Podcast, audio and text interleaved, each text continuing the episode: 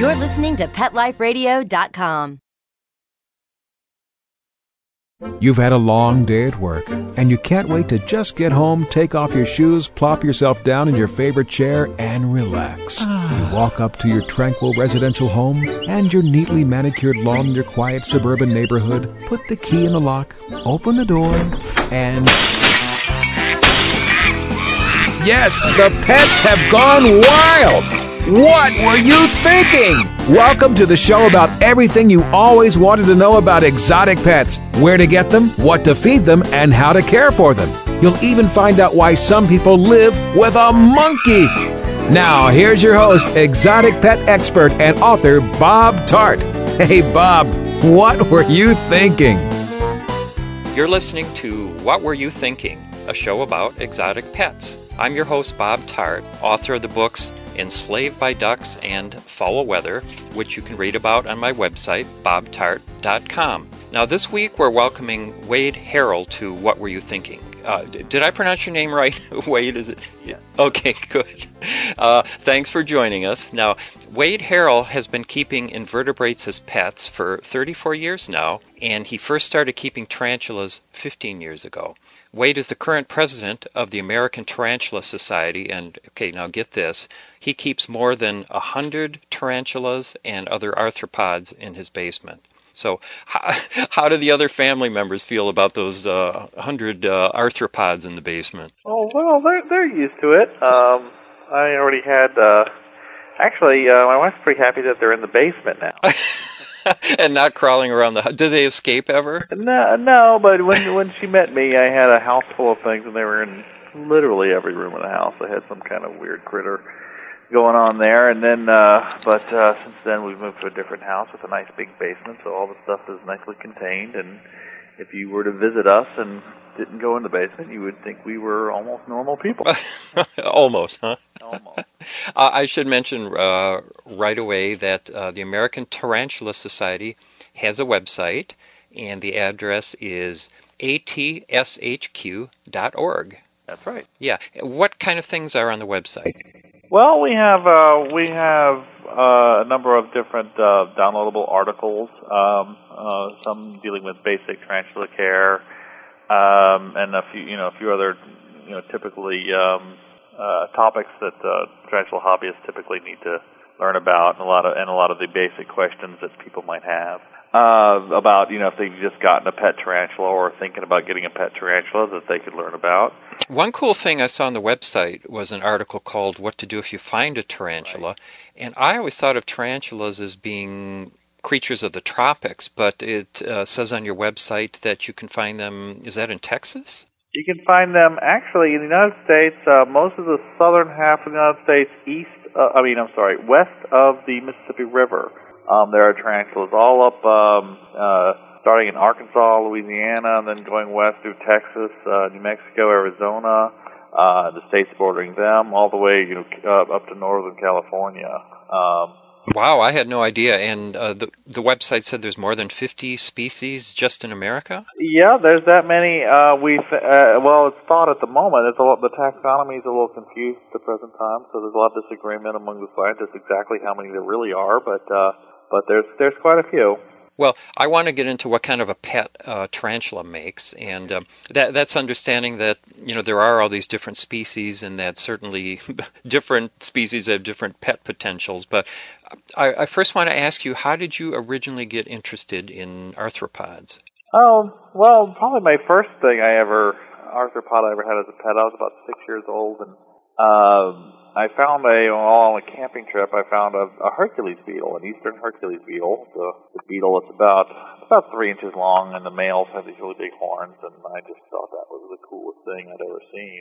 And I and I kept it in, you know, like a shoebox for for a couple weeks, and and uh, and that was just the most fascinating thing to me. And ever since then, I've been interested in all kinds of things. I mean, I also like reptiles and things like that, but primarily big bugs. And And, um, you know, I had praying mantises as pets. I had oh, yeah. Things like that growing up. And, and then eventually, um, I didn't really get into tarantulas until, uh, un, un, until like the early nineties. I got my first tarantula.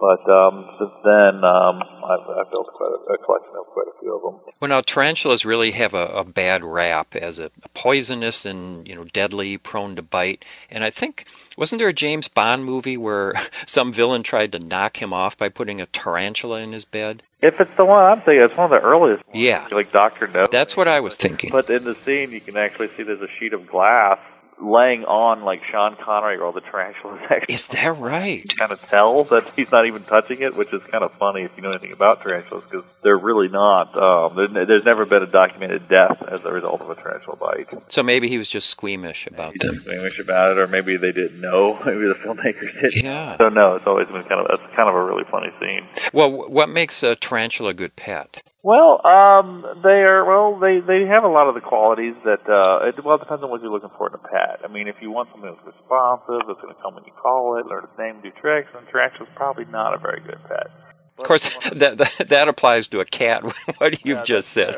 but, but if you're, but if you, but they are an interesting animal if you're, you know, if you can just enjoy them for, you know, the way they look and, and for some of their interesting behaviors, and they're also incredibly easy to keep. Yeah, I was going to ask you that. What what do you have to do? Very little, actually. They're one of the easiest um, uh, pets to keep. I used to, I mentioned before, I had some reptiles, too, but reptiles are much harder than tarantulas, and reptiles are relatively easy compared to most mammals and birds and things. I mean, tarantulas, hmm. that's how people accumulate big collections, because they are so individually so easy to keep.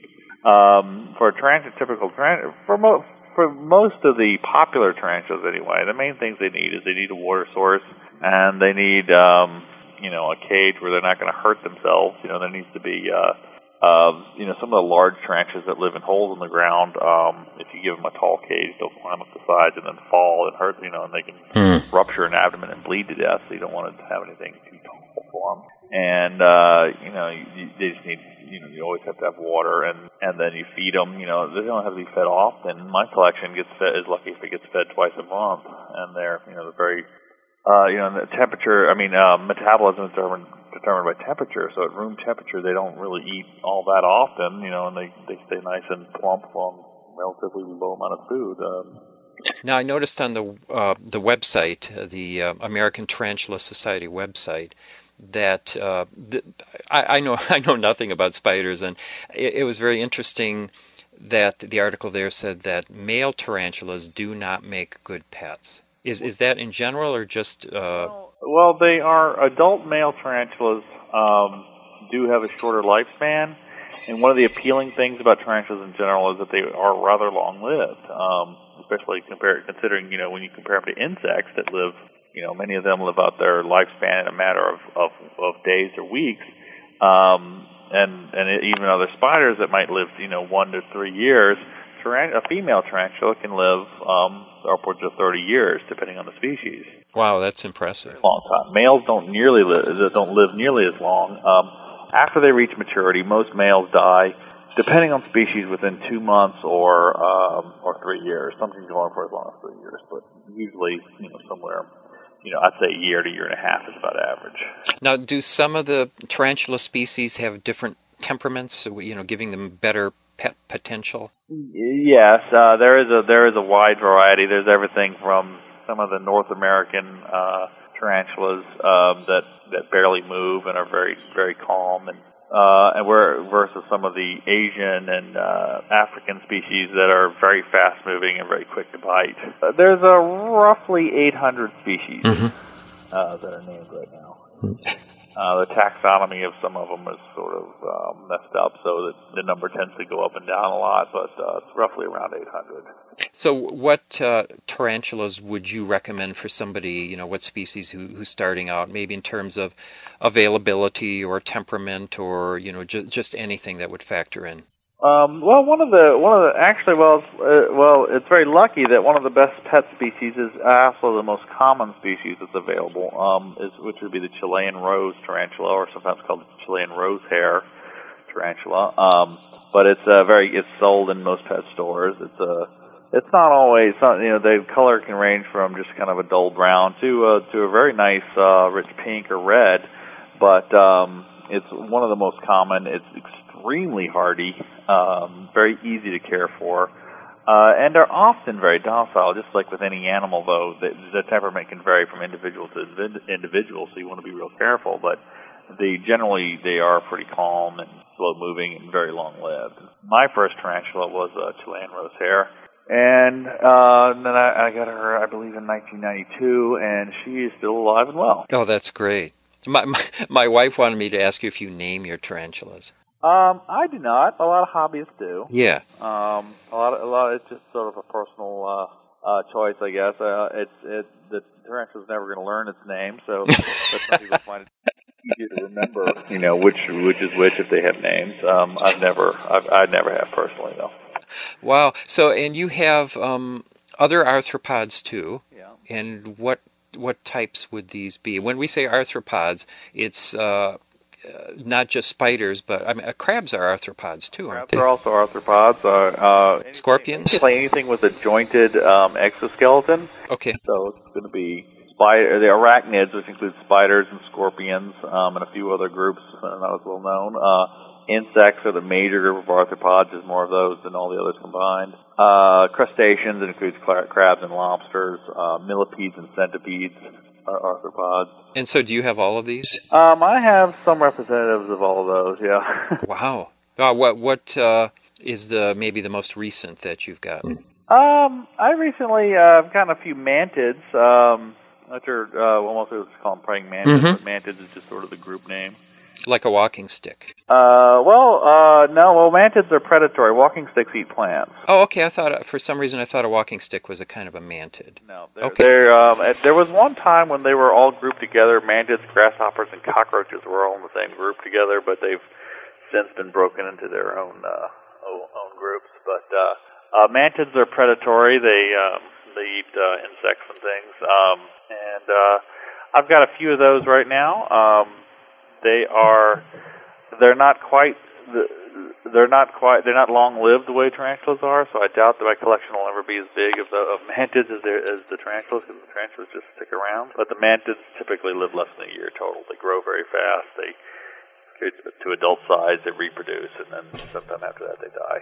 Now, have you ever heard of a, I think they call it a fishing spider? Fishing spider? Yeah. Yeah, yeah because... Uh, For some reason, this year in our woods, I, I live in, uh, my wife and I live in West Michigan. I had never seen these spiders before, but uh, we were looking up in uh, to a tree where there was a screech owl, and uh, screech owl had a, a hole that the baby was poking its head out of. And a couple days later, I looked, and uh, right next to the hole was, a, to me, what was a very large spider. I, I think it was probably, the feet would span about three inches. Right. And... Um, It turned out to be a fishing spider, or at least that's sort of the regional name. Um, c- can you tell me anything more about that creature? Uh, fishing spiders, there's several. There's four or five different species. The genus is called Dolomedes, and there's a bunch of different ones. The one you saw, was it kind of a bark-colored? It was, and there were stripes on the legs. Right. It was It was probably Tenebrosus, or there's another one um, that's very similar. Uh,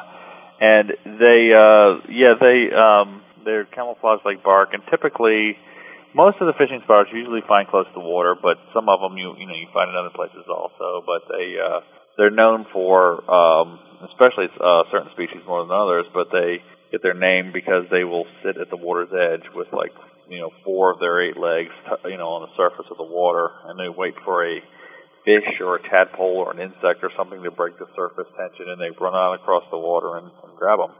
Okay, we do live on the river, so so that probably explains why it was there. But it, it, it interested me that I had never seen one before. I've lived here since nineteen eighty-nine, and I'm wondering if maybe for some reason something about the climate or you know just the kind of real dry summer we had, you know, favored them for some reason. It could be something like that. Sometimes they um, they uh, they're they're very kind of cryptic looking, and very camouflaged and very nocturnal, and. Um, So you wouldn't, so you don't see them, you know, they're probably all around. You just don't see them that often. Now, that does seem like some years there's more than others, and I'm not sure what the uh, deciding factor of that is, but I've noticed that here, too. Like some years it seems like you can find, find them all over the riverbanks, and then other times I have a hard time finding any.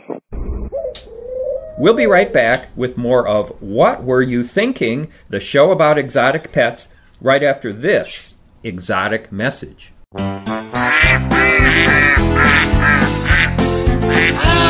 What Were You Thinking? We'll be right back after Bob gets the ducks out of his living room. Don't go away.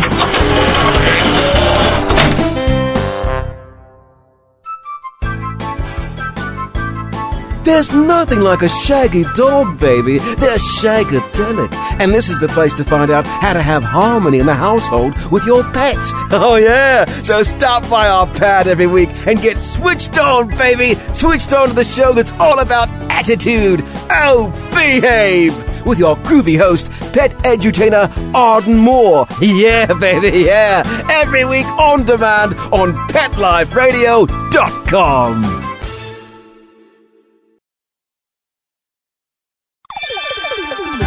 Let's Talk Pets on pet life radio dot com. Okay, ducks are in the pond, rabbits in his hutch, and monkeys... Ow! Oh, in my car! Oh, okay, all right. Go check my insurance policy. We'll turn you back over to Bob. Welcome back to What Were You Thinking? Our guest is Wade Harrell, president of the American Tarantula Society, and right now we're talking about some native spiders, well, actually some spiders that I've seen outdoors around our house. Now, one really gorgeous spider that we seem to get in hot, dry years, and I, I saw a couple of them this year, and again, I just know the sort of uh, generic name, um, uh, golden orb weaver. I think it's an Argiope?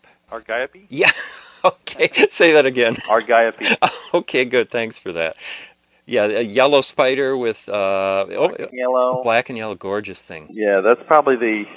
Yeah, they they. It's got a lot of common names. They call them the black and uh, uh, sometimes called the black and yellow orb weaver, or black and yellow garden spider. Um, sometimes they're called the writing spider because they have that distinct zigzag pattern in the web. Right. Uh, what what is the function of the zigzag on the web? Well, there's a lot of debate about it. It's called a stablementum, and um, some um, scientists have suggested that maybe it's to tighten the web, you know, just like a, something to make the web more, more, you know, like flatten it out, to tighten it up. Um, some scientists have suggested that it's a visual clue for birds not to fly into the web, so the birds don't wreck the web.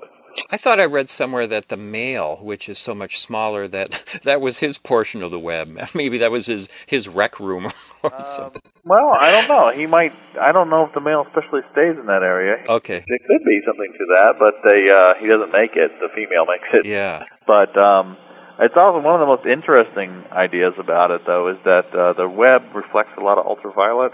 Mm-hmm. And insects can see ultraviolet, and uh, it's thought that to an insect, sunlight reflecting off the web, it might make it look like a giant flower. So flying insects will fly to the middle, and you know, of course, get trapped and eaten. Well, getting back, getting back to your tarantulas, okay.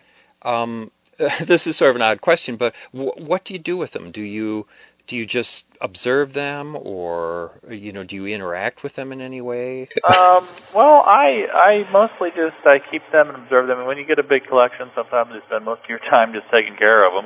Yeah. But um, I also do uh, educational programs with them. I, I'll take uh, some of them to schools. I just came back from a really big event uh, in Raleigh, North Carolina, at the national at the of the Natural History. It's called the North Carolina Museum of Natural Sciences. And um, they have a big event called Bug Fest, and it's a big public uh, family event. And um, I set up an, an exhibit for those featuring uh, tarantulas and other spiders, and then they also do a table for them for scorpions and other arachnids. And uh, and, and and so I, you know, at that event I probably had uh, probably had about fifteen tarantulas plus another twenty or so spiders, and then I, and then I had. Um, you know, half a dozen scorpion species and a few other arachnids, so that's a pretty good uh, pretty good display. Well, if I kept a pet tarantula, what, what kind of interesting behavior might I notice by by watching the spider? Well, it, it depends on um, what species. Uh, the Chilean rose I mentioned earlier, they, they are kind of famous for not doing a whole lot. But, uh, that sounds like me. Yeah, they they kind of sit around and, and wait to be fed. Uh, Uh, then there's other species that uh, will, some will, will dig holes and burrows and really try to alter the environment, and that varies from species to species. Some seem to be perfectly content to sit in a cage and, and take whatever you give it, while others want to move dirt. Some are, so, you know, if your tarantula starts just pushing all the dirt on one to one side of the cage, then it's obviously trying to tell you it wants to dig a hole. And if you give it a deep enough substrate, it, it will. It'll dig a hole and, and make a little home for itself. Um, some of the arboreal tarantulas, the ones that live in trees, they um, they do some interesting behaviors. They will uh, they will build a, a silken tube for themselves in one corner of the cage, usually incorporating some of the cage, whatever kind of uh, cage decorations might be in there. They might do it uh, just in a corner or beneath a piece of wood or something, and they make a little tube for themselves, just like they would in a tree. Wow. They, uh, they lived up in a tree, you know, or if they were in the wild. And the arboreals tend to be a little more active. Um, they have uh, really broad feet, uh, and they're really good climbers. And they, and, and they, uh, you know, you'll see them a lot of times, you know, stuck on the side of the glass, just walking around and hanging out on the glass of your, your cage. Wow. Well, that's very cool. Well, thanks so much for talking to me. Uh, my guest has been Wade Harrell. He's the president of the American Tarantula Society. And you can find out more about tarantulas and the American Tarantula Society by visiting A T S H Q dot org. So thanks so much, Wade. All right. Thanks, Bob.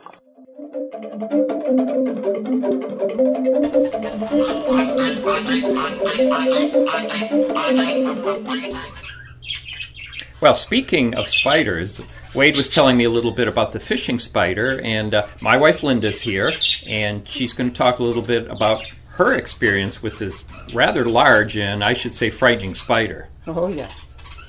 Well, one day I was in the backyard, and uh, we have a release cage in the backyard for birds that we put baby birds in before we release them out into the woods.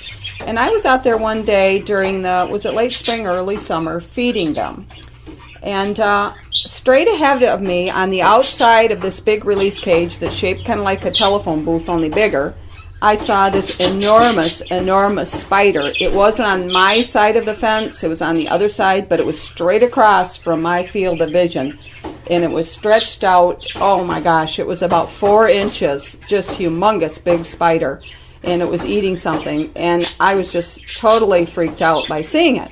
And I backed my way out of that cage, pen, whatever you want to call it, and I went up and got Bob. By the time I got him, it was gone. Of course, that, I, I didn't really, I figured that, you know, she hadn't really seen that big of a spider, because I'd never seen anything that big, so. Thought I was exaggerating, I whatever. I have to admit, I, I didn't really believe her.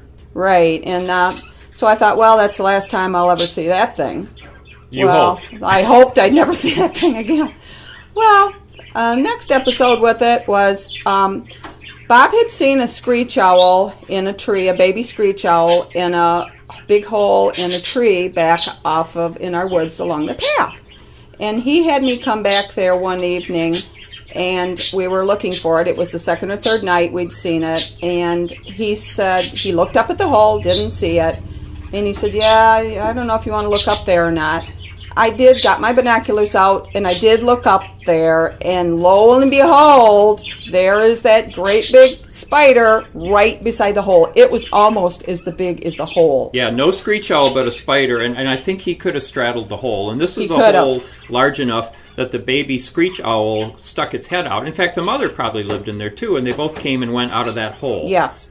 So it was like a good six, seven inches, and he was a good four or over inches. And beside it, he was almost the total height of that hole. That's how big he was. Yeah, he, he was... terribly frightening. Believe me, I was just scared out of my wits to look at. I had just kind of horrific feelings for a long time afterwards. Now, you never imagined that there could be two of those monsters in one summer. You thought that probably the spider you had seen... was the same one. Yeah, by the release cage was the same one, and it had moved, oh, a couple hundred feet, three hundred feet maybe, away and climbed up this tree and decided to uh, reside next to the screech owls. That maybe it went in with a whatever, maybe it was bothering them, whatever. But you had another experience with the release cage. Well, uh, and so that was the second episode. The third episode was one day we used to cover the release cage at night with sheets so that they could have a little more secluded uh, sleeping time. What kind of birds did we have in the release cage at that time? I can't remember exactly what kind it was. Do you remember? It was either the robins or a couple woodpeckers. A couple. We, re- we had a- some cedar waxwings at one point, too. I don't believe it was them, but I believe it was that group of five robins and some other kind of little bird. Okay. Anyway, there was a few birds in there. And I was. This was past the point when we were using that um, outdoor release cage, and I was get, folding the sheets up, getting ready to take them back uh, upstairs. We were done with them for a while, and I was carrying things back upstairs, and I was putting some sheets in the hall closet. I walked up the stairs, and I, I just kind of felt something uh, on my shoulder, and I reached up and I kind of flicked whatever it was off my shoulder, and would you believe it was that spider? I went like this, flicked it, and it went flying across into the hall closet and landed on top of this pile of sheets. It w- in all its enormity, I was absolutely scared out of my wits, just like I was before. I was practically speechless, and I said, "Bob, Bob, come here! It, it's it's that spider again." Yeah, that thing looked scary enough from a distance through the binoculars, oh. and but there it was, right, right in our right, house, right in our house. So I got a, a jar and just scooped it up in the jar, and I remember Linda saying, "Don't put it in our yard. Put it in the neighbor's woods." Yeah, uh, up in the front part where nobody would be, in that front part of the uh, next door there. I thought that would be the best place for it. We didn't want to kill it or anything. I just didn't want to run into it again. So I walked quite a distance, and I got rid of the spider, and uh, we figured that was about it. And also, um, I think at that time, did you call Blandford Nature Center in Grand Rapids? Yes, at this point, we did not know the name of that spider. We had no idea what this thing was. And I called Blandford Nature Center, and she thought she knew what it was because she was interested in spiders, but she looked it up. She said, "I think what you've got there is a fishing spider." And she read the description of it, and I said, "That is what it is. That is what it is." And so, so we knew what it was after that. So once again, we figured that was all, but... Uh, we had one more experience, and that was when uh, we have people helping us with uh, work around our house and around our yard that Linda can't do because of her bad back, and I won't do because of terminal laziness. No, you're not. One of those things was um, we want uh, we wanted another path in our woods. See, we have lots of high weeds and nettles, and so um, we had this real energetic uh, young man named Corey. And in no time at all, he had, uh, using a grass whip, he had cut a path all the way back to the river for us, and then all the way along the river. And on a diagonal angle going back up to the middle path. That, so we thought it'd be nice to have one more path that connected to the neighbor's driveway so we could kind of walk in a circle. So we showed him where we wanted the path, and uh, one afternoon he came and he cut the path. Yes. And he, uh, in his usual manner, he had it done in no time flat, like half an hour, this great big huge long path that was like half a football, a football field long. He's just an amazing kid. He came back up to the house, and he said, "Boy, you got some big spiders in that woods." And I said, "What?" I knew what he was talking about immediately. I said, "What? Spiders? You mean it wasn't just one?" He said, "Oh, no, no, I saw three of them." I said, "Oh, no, they're breeding in the woods." So then that made me even more afraid of, of like being in the woods for fear I might see one, although we have not seen one since that time, but they're in there somewhere. No, I've been looking and we haven't seen them. We, we haven't seen one. I've been looking for them actually, and I, I can't see them. We did see two of the spiders that I also talked to Wade about that are called uh, golden orb weavers. And we did get two more of those this year out in the front garden. Yes, one in the hostas and one out in my front flower bed where the mums and all different kind of perennials are. Uh, quite far apart, those two beds are, but yep. They each sported one of these, uh, what I call garden spiders. Right, and uh, we don't really have time to tell the story now, but um, I'd recommend anyone who wants a, a good story about a spider to uh, read my book, Fowl Weather, and there's a chapter called Golden Orb Weaver. And now you're pretty scared of those spiders, right? Oh, since I was a little girl, when I tried to pick up one by the leg, when I thought it was dead and it suddenly came alive and tried to crawl on me, I just am absolutely horrified of those spiders. And you are not a person who's really afraid of, you're not afraid of mice. In things in general, or even a, other spiders in nope, general. Nope, nope, you're fine with most There's spiders. There's something about the looks of that spider that just is an instinctive fear. And yet, Linda ended up actually feeding, catching food, and feeding this throwing gold, it into the web. Yep, feeding this golden orb weaver that was.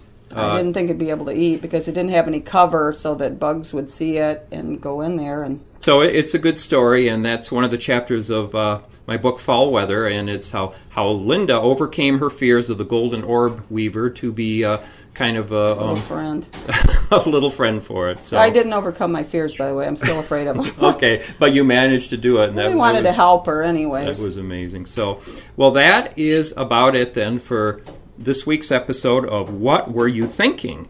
And I want to thank Wade Harrell for joining us and thank te- you, Wade. telling us about spiders, about tarantulas in particular. And I want to remind people that you can be the next guest on What Were You Thinking? And we would like you to come on, in fact, and talk about whatever exotic All your pets. Yeah, whatever exotic pet you have, uh, anything except a dog and cat, because we love dogs and cats, but they're not considered exotic. Those are for other shows. So, think of your best stories you've got about your pet. Yeah, if you have a good story about a fish, a rabbit, a squirrel, a skunk, any anything legal unusual. pet. Mm-hmm, anything legal. Uh, just let us know, and we'd love to hear from you. You might be our next guest. So send me an email at bob at pet life radio dot com. And in the meantime, please check out my website, and it's bob tarte dot com, B O B T A R T E dot com, and you'll see lots of pictures of our animals and some of the birds that we have raised for the Wildlife Rehab Center. And we're going to do a story on the Wildlife Rehab Center in the next show. It's an interview with Peg Markle, and uh, that's about it. Yep. Thanks for listening. Thank you, and thanks to our producers. Bye-bye. Thinking about buying a monkey? How about a ferret or a skunk? Then check out the show that will answer the burning questions: where do you get them? What do you feed them? How do you take care of them? And most of all, what were you thinking? With exotic pet expert and author Bob Tarte, every week on demand from pet life radio dot com.